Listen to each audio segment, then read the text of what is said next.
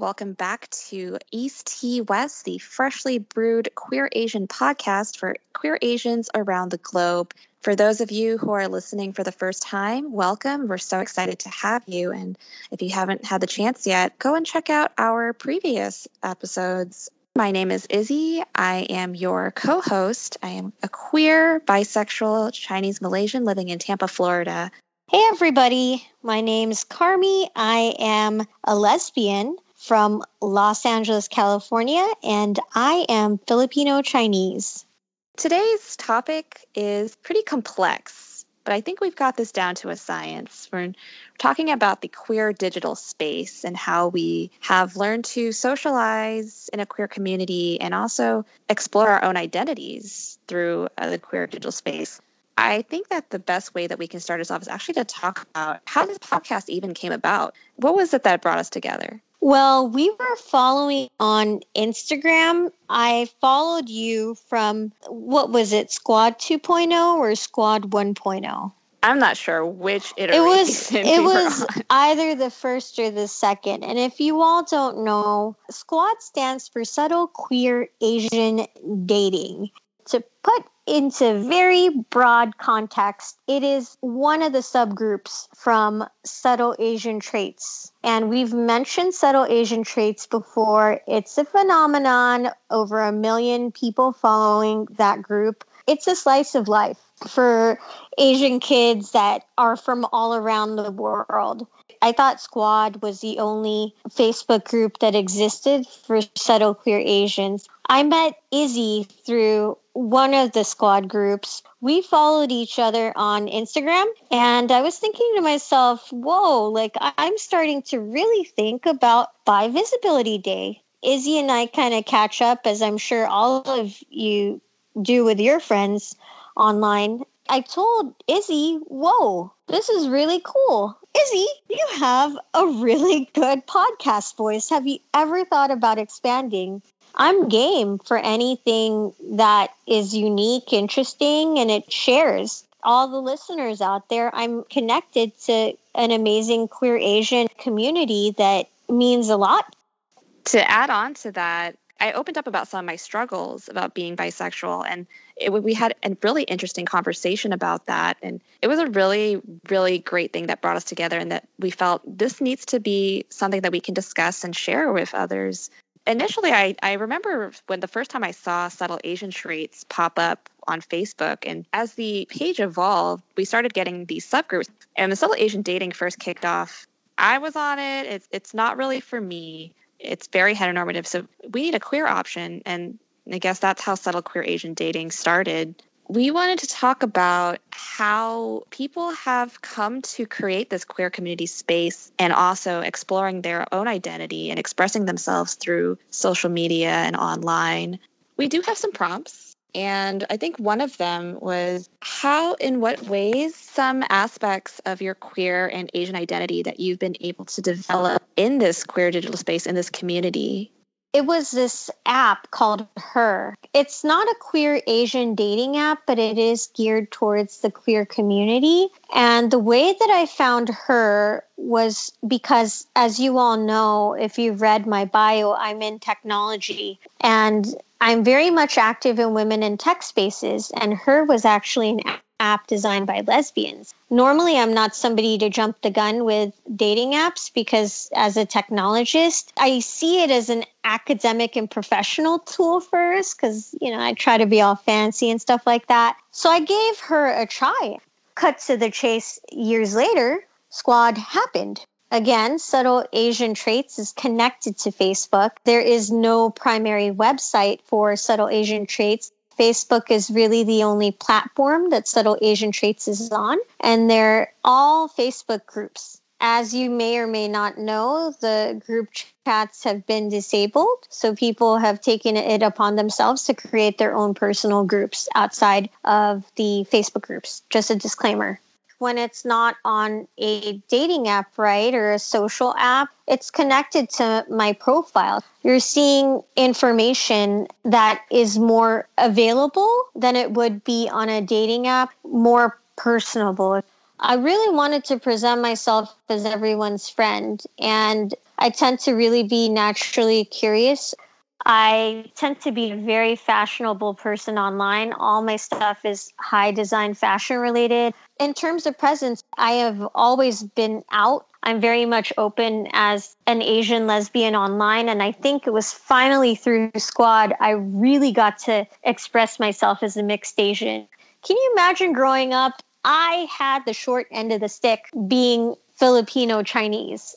I never met another queer Filipino Chinese person. Seriously, your identity does matter online, and whether or not you reveal very little to just a simple profile picture to revealing yourself on platforms, know that your identity is valid and you can really come as you are. If you feel like wearing a bow tie online, rock that bow tie online. If you have glasses like me, be that lesbian that wears glasses. Be that queer kid that cuts your hair short. You're in your room dancing, just dance in your room. Don't hold back. Obviously, for employer purposes or for academic purposes, you can be conscientious on some things online, and they have great material on how to keep yourself safe online.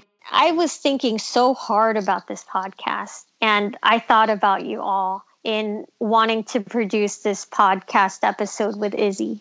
It's amazing to see everyone. Carmi, I just have to say, me listening to you, I was like, speech, speech, speech.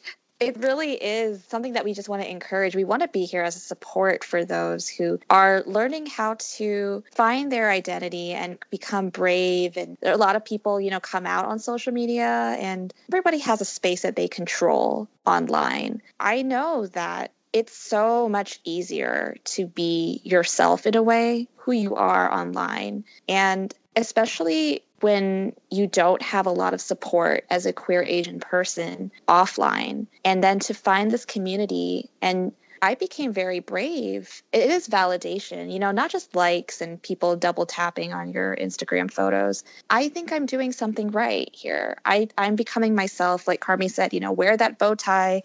A study by the Human Rights Campaign. I believe it was, I'm not sure if they did in 2017 or 2018, but they had surveyed about maybe 12,000 LGBTQ plus teenagers along with the University of Connecticut. And one of the things that really stood out to me was how they said roughly 3/4, about 73% of LGBT youth say they are more honest about themselves online than in the real world. That's a truly beautiful thing, actually.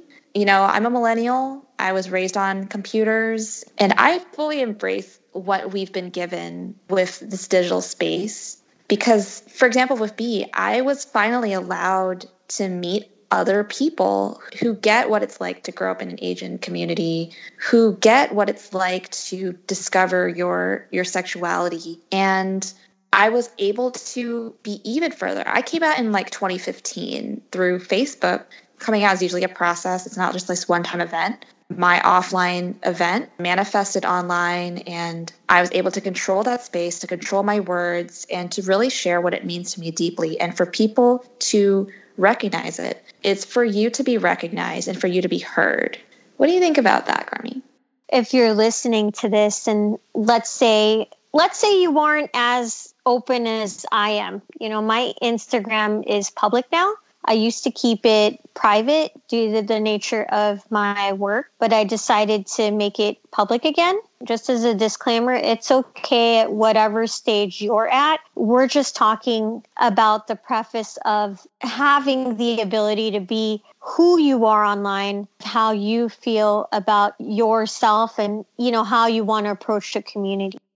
We're all evolving together in this space with everything that we're learning about ourselves on the internet. What we search, who we like, what we want to aspire to do, whether it's traveling to a city, that little tiny step is small. Whether it's a like, a follow, or a share, you don't have to have something big to have that matter about your identity. It's really just simply how you feel about the space and how comfortable you feel exploring your identity online and offline. Think about it as a means to an end. And that's what I was thinking of as we were making this podcast. whether or not you guys realize it, there's been a really long history that I actually researched before this podcast about Asian culture in general online. One of my sisters attended UCLA, and at UCLA, the only online access were for libraries. And then from libraries, there were group chats just to really, share homework and stuff. And then after that, chat rooms and chats like Yahoo and American online chats are formed and Asians congregated there. You guys can look it up at some digital history textbooks or online or whatever. And then from there was Asian Avenue. And on Asian Avenue, it really was kind of like not meant for dating. And then after that, there were blogs. People started having blogs before Tumblr. And then after that, there was Downlink. And Downlink was for queer Asians. It was kind of back then there was like MySpace too. And technology now is timeless. That being said, after Downlink, there was Facebook. And then after Facebook, there was Tumblr. And after Tumblr, there was Reddit. And after Reddit, do you see where I'm going? Studying computer science, studying IT, the internet started off very much open. The reason why, and you're going to hear me sound like a technology law expert, which I'm just a fan of it. I'm not an expert yet. Our internet law started off very much deregulated in the United States. We wanted an open and free internet. And that's why all this content is available for us. A lot of these companies, right, were created by startups. So Facebook is a startup. Instagram's a startup. These are all people that had an idea of connecting people together. It's just that the reason why we have this Queer Asian platform is because of people like Izzy and myself and you. They're people that create content. Like create the groups, create the websites, create the blogs, and there are people that are active participants, like you guys listening to this podcast. And I want to pass it back to Izzy, and go ahead, Izzy. I had no idea 99% of the stuff that you shared about that history, and I really, really appreciate it to be able to get that visual of how we've progressed as a community online. And being able to, I think about the content creators of, past and present and the future, thinking about YouTube and what it used to be, like, I think what the max was like, 12 minutes that you could upload, and it'd just be like crappy video cams.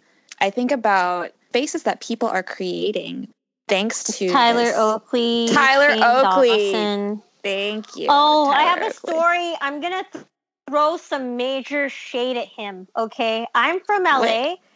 I have to be honest. When I saw Tyler Oakley, he was actually making fun of my date and I. We were very PDA, and I, disclaimer, I'm a PDA kind of gal. And I thought to myself, ugh, Tyler Oakley, I have canceled your subscription. And that is the tea. Girl. Well, you've heard it here first. Actually, what I was getting to, and it's great that you actually added that story because it bolsters my point, is there are content creators on YouTube, for example, who I'm really glad that they have created their content to be able to validate LGBTQ plus people, especially teenagers who are still discovering their identity and now realizing there is a space for us. Look at this LGBT YouTuber who is talking about our issues and who's famous and now is in a place of privilege and power. And that was actually what I was getting to is the beauty of this digital space and the internet in general is that anybody can carve out a little section for them to be safe and to be heard and to not be made fun of because, and this is another episode that we will have one day talking about discrimination within the queer community because there are times that we feel very left out and we can't relate. And there are many LGBT icons who rise to power and they end up having privilege and we end up taking our cues from them. I was so happy. I'm really happy to have met Carmi and to be meeting other queer Asians through Subtle Asian Traits and Squad and so on. Because when I think about my offline life, I don't actually have a queer community in Tampa. There is one. I actually co-facilitate for a youth group here for LGBT teens. And I'm really glad to. I'm very happy to. But First of all, the reason why I want to do stuff like this is because I want queer youth to grow up healthy and happy with the support that they need to live just as a normal, as expected life that people expect for heterosexual people and for, you know, cis people. The LGBT youth, they don't get to have that expectation. So I might be losing myself on a tangent, but let me get back to it, that whenever I would go to these spaces, it would always be very much older people, for one, but also very white. I actually had a conversation about this the other day with someone talking about certain people, they have the privilege to be able to explore that identity in themselves. And I think that's actually something that we talked about in our very first episode when we asked the prompt about how prominent are LGBT issues or was your LGBT identity in your Asian family or community? And we both agreed, Carmi and I, that it was kind of put on the back burner because of so many other things that we are going through first with our Asian identities, with other intersectional identities. We are able to create the space for ourselves that we can support one another and that we can really get to those nuances in our identities that need that love and support and that validation. I really want people who are growing up in this queer digital space to not feel like when they are online that this is something that's completely separate from their so-called real world, and that you can reach across the divide, the cyberspace, and make those connections and build an actual community. We have used this digital space to really come out and to be our true selves. And I fully believe that this is something that will translate into our offline worlds and into our communities. For me, not having that space and having a queer community, this online world, this is my queer community. And it has ended up affecting things in the real world. I have this podcast now. I'm so glad I can discuss these issues with Carmi, and I've been able to share it with the people around me. I can really flourish in my identity. And I hope that others can get that feeling too. I know I'm repeating a lot that I'm a technologist, so I can tell you all, not just with Izzy's story, but with you all again, that this identity, when I thought of the theme for this podcast episode, I felt so fascinated at everyone's starting point. I just started to see it as such a cognitive process, you know, beyond this idea of we're all just on Facebook. This is all, I've heard from some queer Asians like, oh, it's so superficial compared to real life. Sure, to a certain extent, but you're still online telling me this, or you're still somebody I met online telling me this. You realize that, right? In my opinion, it's just called digital freedom, right? We're seeing other countries, just other countries in general, I won't name certain countries, where, yeah, it's censored on their platforms. It's really disappointing, but at least we are friends with people in those countries, a lot of us, especially being queer Asians, and we don't take for granted this. We get to follow you all, and you guys get to follow us, and we're here sharing things. I'm just so fascinated thinking about the cognitive social journey we're all taking just as individuals to really, really, really step into our own space and share what we want to share, be with who we want to be with, see what we want to see.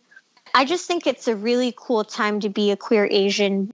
Let me just say, I seriously got gay married on MapleStory. And I was like, this is next level lesbian, man. When your friends show up and you're getting gay married on MapleStory, I said, that's lesbian goals as a teenager.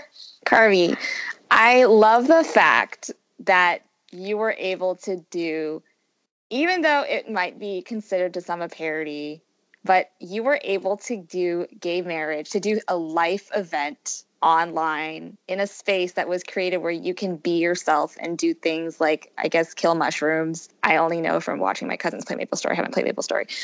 But you're able to do that without the discrimination and the shutting down that would have happened in an offline situation. Yeah, I was just keeping it real, Izzy. I was like, you know what? My Asian behind is going to get gay married today. And yeah, y'all can be there. Y'all can't be there, but it's still going to happen.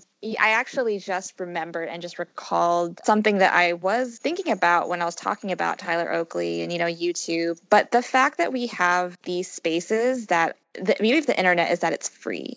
And it's free from the structures that we have in our offline worlds.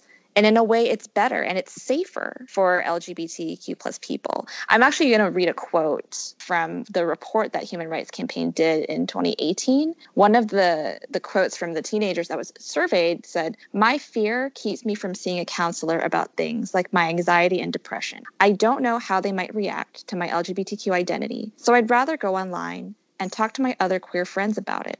And that's so profound to me. I don't see that as a sad thing. I see that as opportunity. And that's exactly what we get with this online space. We do face discrimination online as well, whether that's within ourselves, but also from a systemic standpoint, just like how LGBT people face systemic discrimination outside.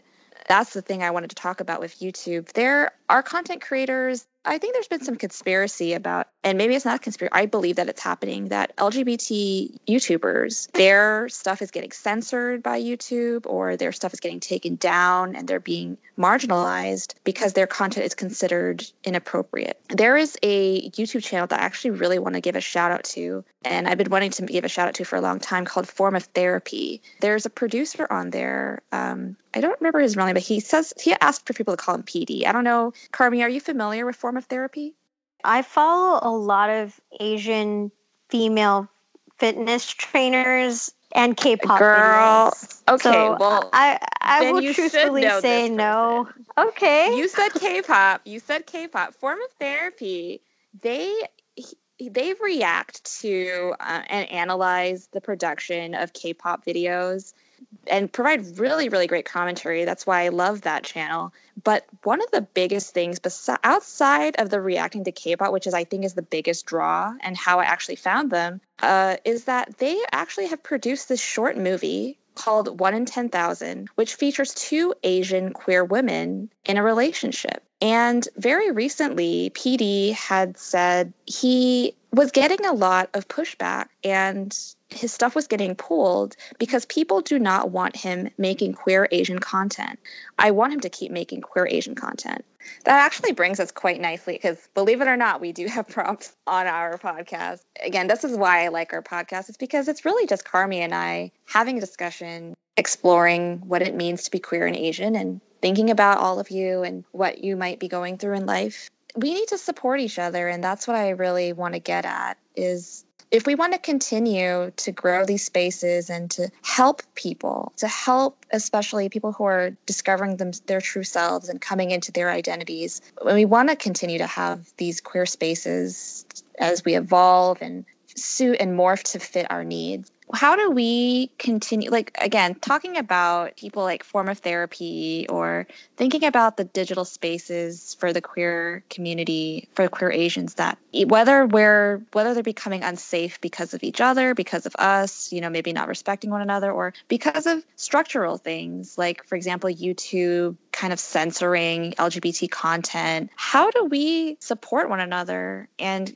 continue to keep these spaces sacred for us, and so that we can continue to bring people into the fold who need these spaces, who need the validation to grow into their identities and to discover themselves and to grow as people? How do we support this digital space? I'm going to go ahead and start off personal before I get all teched out. I think support for these spaces comes with listening to yourself first when it steps into the tech space. That inner dialogue with whatever your intention is, stepping into this queer digital space, queer Asian space, just knowing that your intentions are really sincere and acknowledgement that you are going to really find and develop and grow wherever you go online. That's a good starting point to provide support, because when you're able to give yourself support, when you meet other people along the way and you get to know them more online,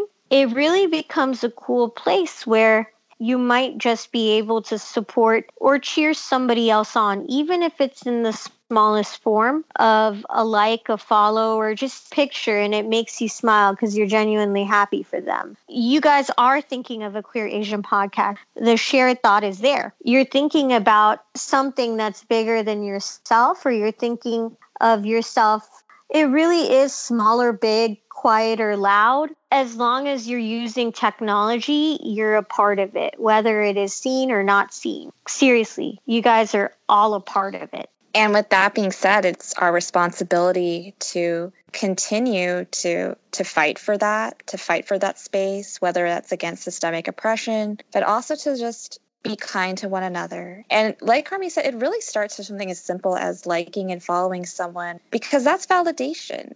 There is space for everybody online. And the internet can be a bad place sometimes, but there's also a lot of support and a lot of help. So if you, as a queer person, decide to start maybe going into your gender identity, Carmi said, wearing that bow tie that you wouldn't have felt comfortable displaying anywhere else, and you decide to post that online and share the story behind it and maybe put a hashtag, and I'm not used to this, I cut off my hair. And when people see that and they like it, even if it may seem shallow to some people, like, oh, people just living for those likes and double taps and those subscriptions. But that is a big deal because truthfully, there are people who are watching and looking at it and cheering you on. And I think that's something that this is how I feel personally that we can support one another is whether silent or otherwise, that we are cheering each other on in our identities, that when we see that you are being brave and being yourself and learning from someone else, we're just all going like, you go, you know, you do you, you're doing great. And paying also gratitude to those who have been visible before us that allowed us to come out and have the bravery to be ourselves and to start exploring those queer spaces. And reminding ourselves that it may seem like it's just online, but it's not. Like Carmi said, we're a part of it. Whether it's big or small, we are a part of it. And those interactions are valid. Even if it isn't out, because some people aren't out, you know, there are varying spectrums to participation, right? There's some people that just participate on the low, and that's fine. As long as y'all are participating safely and for your best health, that's cool. Totally cool with that. I do want you to kind of, you know, even though for some of us who are living in places where we don't have access to other queer people and having that offline interaction, that queer space is really important online. But that's not to say that it can never come offline and that what you're doing online isn't something that's going to help you to expand your so-called real world connections. And Carmi, you're such a networker, and I'm so glad for it. I've told Carmi this before, but Carmi, you're that type of person who you're a doer, you are a go-getter. And have you actually been able to cross that region? Have you met any people from Squad, like actually offline? I was pretty much a very active person in college. So to all of you guys who think computer science people are nerds, just sitting down at a desk offline, totally different. There are really amazing women that are leaders in tech, and I hope you all follow them and support them. That being said, I was so isolated in Denver that by the time Squad existed, I was ready to mix and mingle as a single person. You know, I just was looking for people like that have the same flow as me at that time. And I decided to organize an LA meetup because I love K-pop, just like Izzy. I love cultures. Life was very vibrant for me growing up in an immigrant community. And I grew up in Koreatown. So K-pop really came naturally to me because literally I was sometimes mistaken for Korean half of the time living and growing up in Koreatown. And when I showed up to Squad with all these people, to put it into context, there were gay Asian guys from different neighborhoods, different jobs. There's a queer Asian girl there. She's Korean. One of my really great friends, she loves to travel like me. So there are these people that we had a loose link to each other, but we were all there showing up for each other. It was a really cool thing. And I actually will post pictures of our outing when we all first met each other, because that was the first meetup I hosted. And what gave me the courage to post that meetup was Red Velvet. I'm about to sing some Red Velvet right now. I'm holding myself back. Just to interject, Carmi, remember we are going to do a podcast episode eventually on K-pop. It's funny how we're talking about how you have made real offline connections through Squad because you created that meetup. And that's what we were saying earlier is how just because And it's really awesome that we have a space that we can return to online and to be our true LGBT selves. But that doesn't mean that it's not going to happen offline either. In fact, I have actually also met one of my online friends that I met on Squad in real life, because it turns out that one of my friends, shout out to him, there was a K-pop night being hosted at this local karaoke place. It's the only karaoke place in Tampa that's real karaoke, and not the one that I grew up seeing on TV that did not realize was real in the United States, where people just sing to the public in a bar. This is an Asian karaoke place, and they were having a K-pop night. So the first connection that I could get as soon as I saw, oh, there's an event happening that I feel close to because I love K-pop, I'm Asian, it's what I enjoy, and my friend's going to be there. The friends that you make online, they can also open up your doors to changing your life. The things that you do online will be able to transform the things that you do offline. My friend who I met at the karaoke night from Squad, he is actually the co-founder of a dance group, which he ended up telling me to audition for. And now I have added this to my life, that I am now on a dance team, thanks to that connection. And it all started from that online interaction and from us being ourselves and seeing one another, posting our stuff, liking each other's stuff, and getting those connections and building that relationship. Oh, wow. That's amazing that you also met your friend at a K-pop night, because I wanted to continue and say when I was at that K-pop night with my crew, I actually ran into another crew. So it was really like something out of a movie.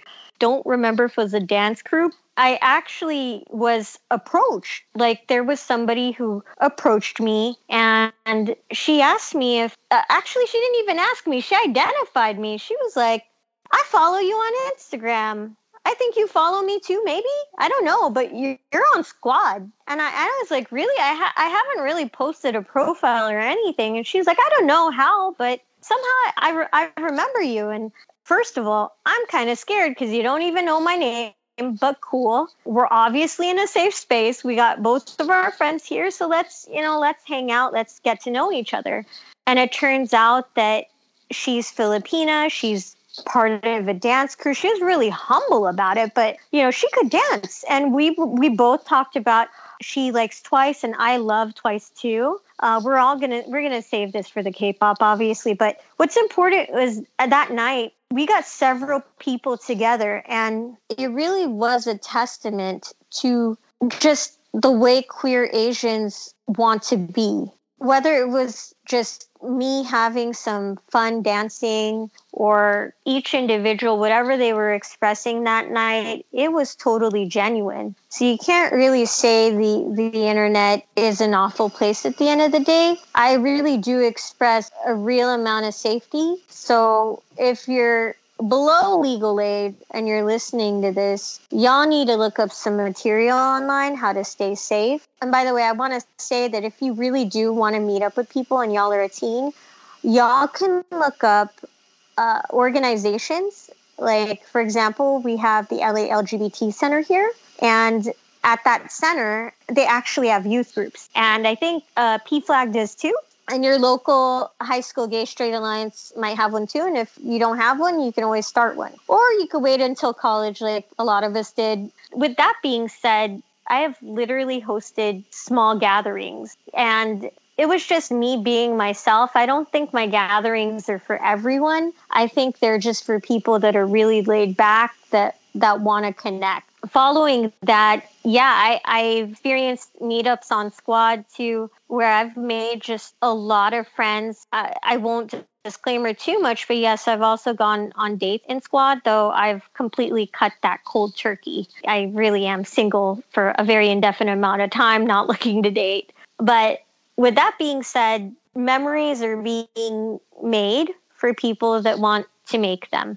And whether you're out, not out, in the middle, as long as you're listening to yourself and following the beat of your own drum, it's exactly what Izzy said. You are being validated, or if you don't really see that right away, just know that there is a definite space for you, big or small, in this technological space that you can really express yourself with in a way that is really unmatched. And it will take time for some of us to really fully express ourselves or just express ourselves a little bit. But it really is in what we do, what we see, who we interact with. And I think that's the beautiful part of this process with queer Asian spaces, is for all of us to get to know ourselves first so that we can get to know everyone else. And Squad has been the coolest experience for me. I would say that it's not perfect, right? I've experienced highs and lows on Squad, online and offline. To be very personal with you all, I was in a very serious relationship in Denver, and I also suffered a personal loss in my family. So those were two major events that happened to me. I came home and my friend introduced me to Squad probably a month after coming home.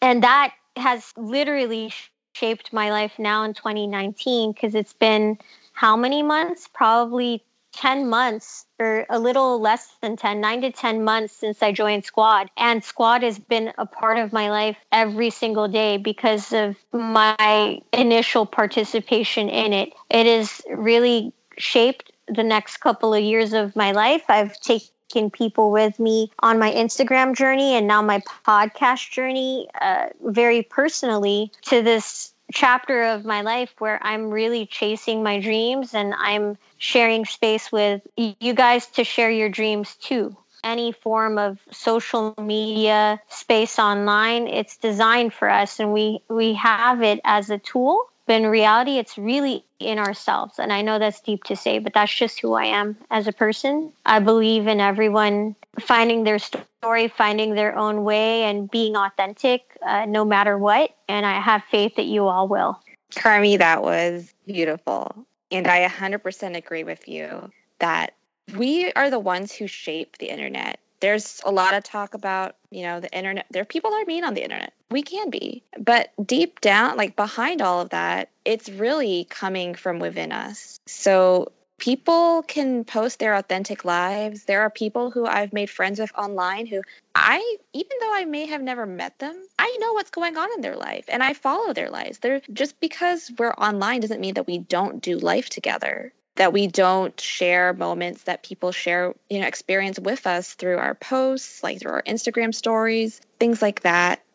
Just remembering to be kind to each other and to use the tools that we've been given, this beautiful digital space, to use it for good and to support one another, because we are doing life with one another, and which spills over into our offline worlds.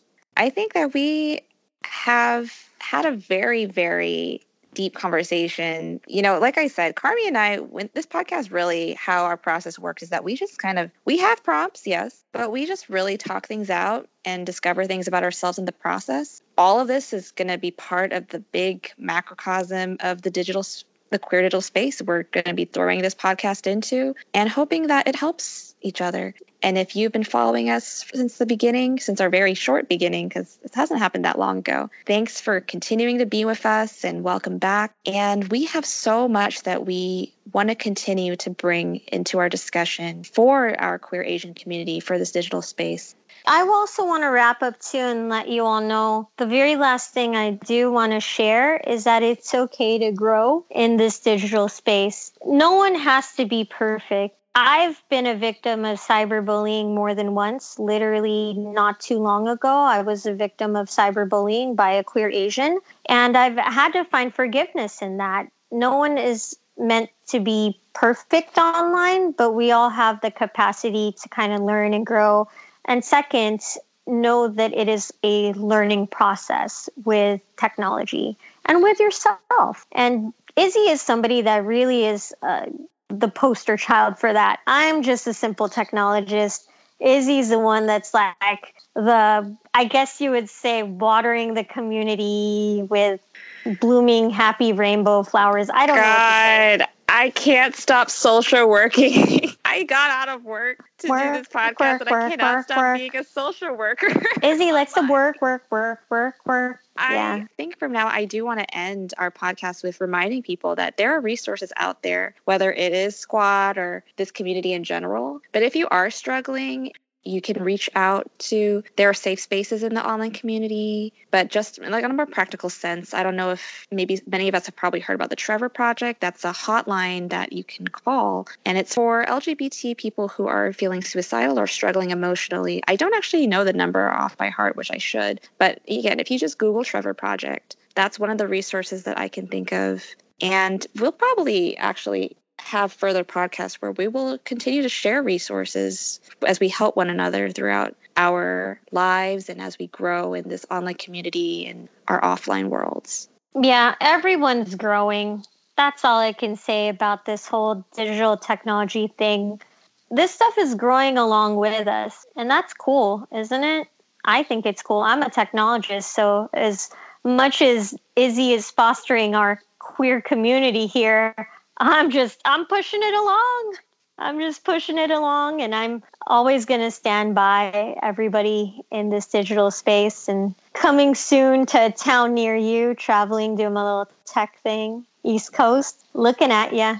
And with that, we are going to wrap up. Thank you so much, Izzy. Thank you so much, everyone. Till next time, East Tea West, represent. All right, take care, everyone. Catch you later. Bye.